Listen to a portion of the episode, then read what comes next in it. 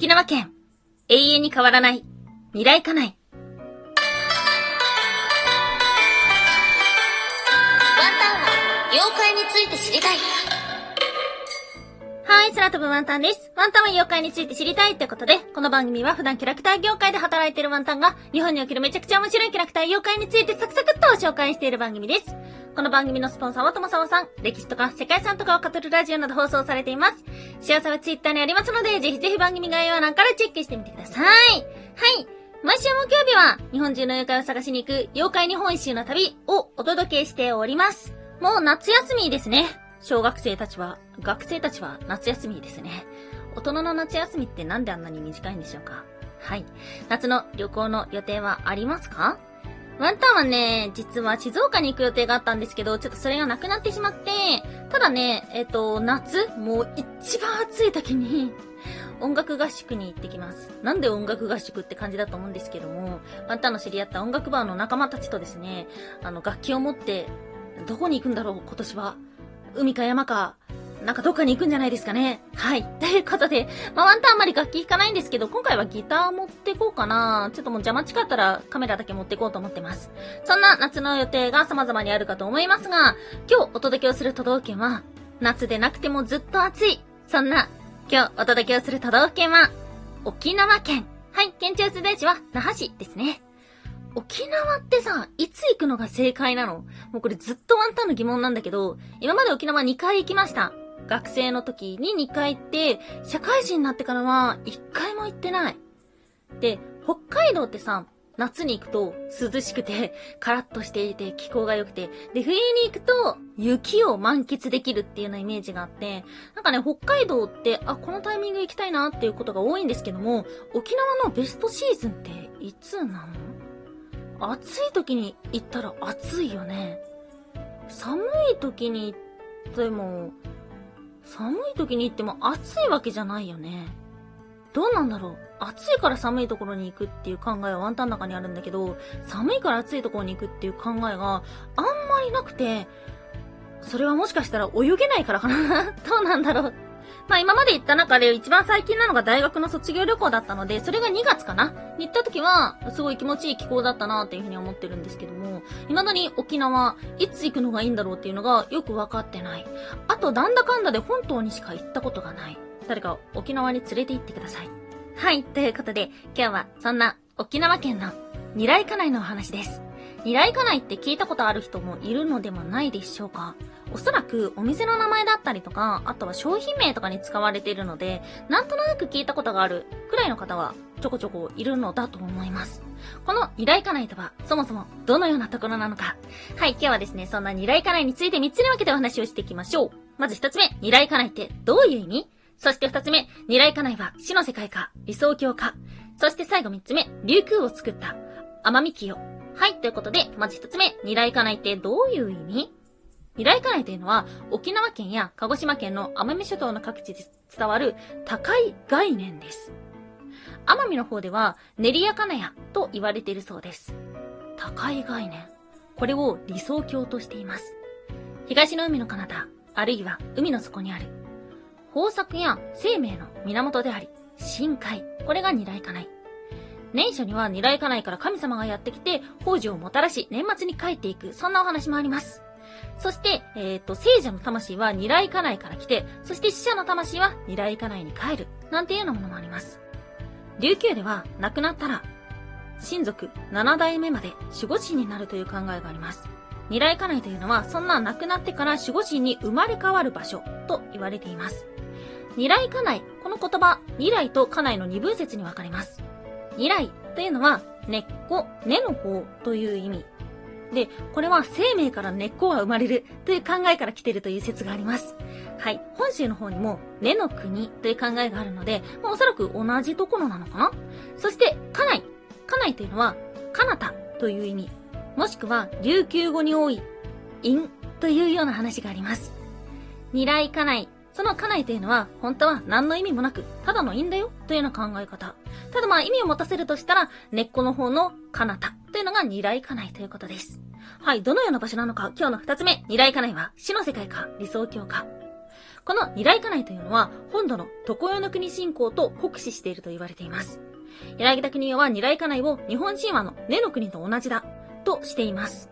そして根の国というのは、えー、日本神話に登場する異界であり、死の世界と考えられています。常世の国、これ常世の国漢字で書くと、常、そして世界の世、で、常世と読むんですけども、意味としては変わることのない世界です。で、変わることのない、イコール死の世界という考えはあります。なので、二来家内というのも、まあ、亡くなった後に行く場所とされてるんですけども、そもそも死の世界って悪いものなのでしょうか？特有の国に行くと、永久不変、不老不死、若返りなどがあるとされています。日本神話でも、えー、特有の国に行ったものっていうのがあるんですけども、もっと親しみのあるものだと、浦島太郎が渡った世界というのも、特有の国だと考えられています。浦島太郎が渡った海の底にある世界。これが特有の国。海の彼方というと、そこはもしかしたら未来家内だったのかもしれません。で、ワンタンさん、今更になって気づいたんだけど、浦島太郎が向かった場所って竜宮城ですよね。で、この竜宮城が今の話だと常世の国。で、常世の国っていうのが、まあ、つまり二来家内。で、この二来家内っていうのは琉球にある。ということなので、竜宮城って琉球から来てるんだっていうことを、え今更になって知りました。はい。で、まあ先ほどもお話をしたように、この常世の国っていうのは永遠に変わらないことから死の世界だと考えられました。でも死の世界ってそもそも悪いところなのでしょうか？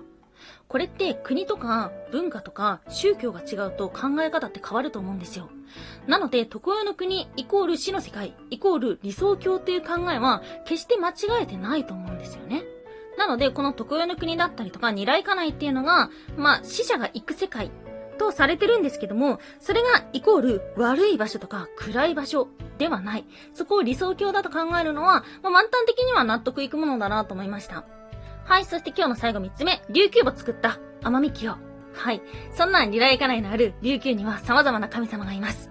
その中で、これから紹介をするのは、琉球を作ったと言われている女神。その名前は、奄美清。奄美清は、県南部に位置する、久高島というところに降り立って島々を作り、そしてそこに一組の男女を住まわせました。これにより、琉球は誕生し、栄えていったとされています。この久高島には奄美清が訪れる、そして清楚心を祀る歌木というものがあるそうです。で、この奄美清、これが奄美大島の奄美の由来になったともされています。はい。そんな奄美清、なんだか聞いたことありませんか？きっと皆さん知っているあの神様と名前がそっくりなのです。それは、アマテラス。冒頭でお話をしました、二大家内というのは、海の底にある、そしてもう一つ、東の海の彼方にある、とされています。東の海の彼方にあるのは、太陽が昇る方角。ということなので、奄美京というのは太陽の神様ではないか、とも言われていました。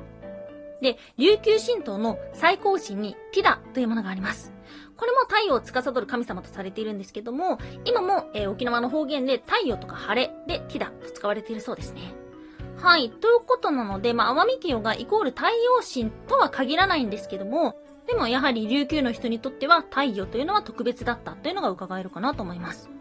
琉球神道、これについて今回ちょっと調べきれてなかったところはあるんですけども、これはキリスト教や仏教のように、開祖とか経典があるものではなく、この本島と同じように自然崇拝を重視するアニミズム的な考え方でした。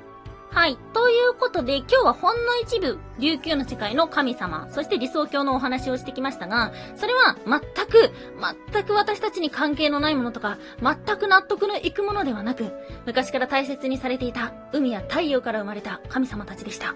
未来家内、永遠に変わることのないその世界というのは、確かに今も沖縄の人の心にあるのかもしれません。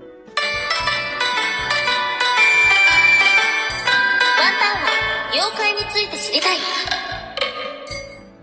コメントありがとう。はい。ということで、みえさんありがとうございます。夏だというギフトをラジオトークでいただきました。夏だね。暑いよね。本当にもう気をつけて。そして、キウエさんも美味しい棒ありがとうございます。いやーありがとうございます。やっぱりいいですね。ラジオトークの方だとお便りの機能があるので、なのでそこで、えっと、文章いただいたりとか、ギフトいただいたりとか、あとライブ配信してる時にね、ちょこちょこコメントいただいたりもするので、もしよろしければですね、ラジオトークの方で何をやってるのかなっていうのも見ていただけたらと思っております。はい。ということで、沖縄行きたいなぁ。泳げたらいいんだけどね。でも水族館行きたいな。新しい水族館が確かできたんだよね。死ぬまでに行こう。はい、ということで、今日もお聴きいただきましてありがとうございました。以上、空飛ぶワンタンでした。